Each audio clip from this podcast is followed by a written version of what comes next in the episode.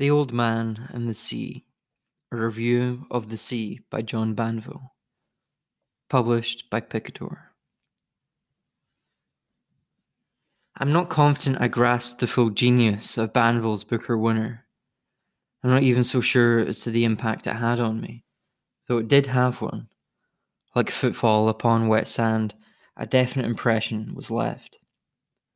But how long will this vague feeling last? And will it be swept flat by a wave of further reading? Yep, I'm almost certain it will. And here is my theory. I'm too young for the book, not ready just yet. Could that be it? Like how La Recherche du Temps Perdu, could it be that Banville is writing in another language, one I've yet to acquire? Something along the lines of him having more to remember, but me having it all to look forward to. Not that our narrator had much to look forward to. Just death in various forms death of those he loved, death of his masculinity, of his pride and reason, and death of his career when, becoming a kept man, his creative juices dried right up. If it's a rom com you're after, please look elsewhere.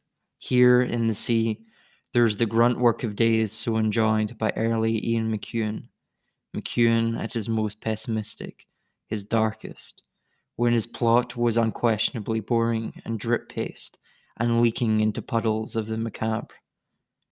But Banville's work is supremely executed in comparison to that 70s pish.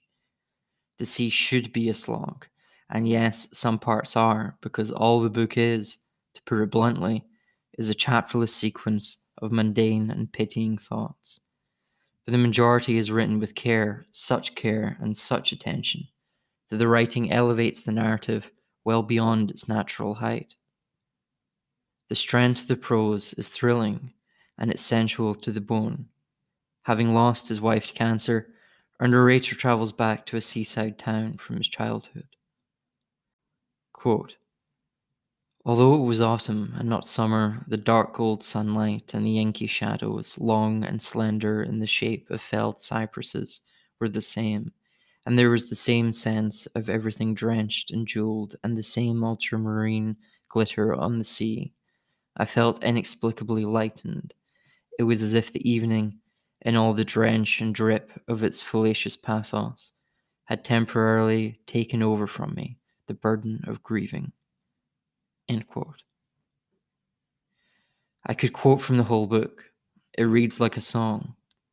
But as a person in their 20s, I approach it more with a fascination, like an exhibit at a zoo, a placard about cockroaches' migratory habits.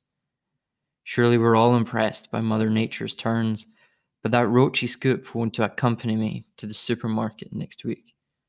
The individual awe felt is unlikely to arise again in my day to day life. And if fiction reflects the human soul, I just don't recognize myself yet in this mirror. I can't penetrate its image all that deeply. So here's my theory in a nutshell it's that fiction is ageist.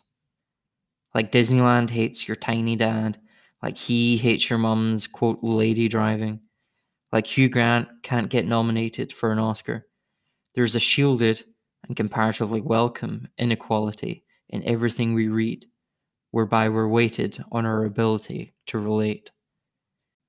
So I can see superficially that it's incredible. Banville weaves timelines and memories in a seamless quilt, wrapping one color, one thread with another, so always bringing something new to the eye. But quilting, let's face it, is an oldies game.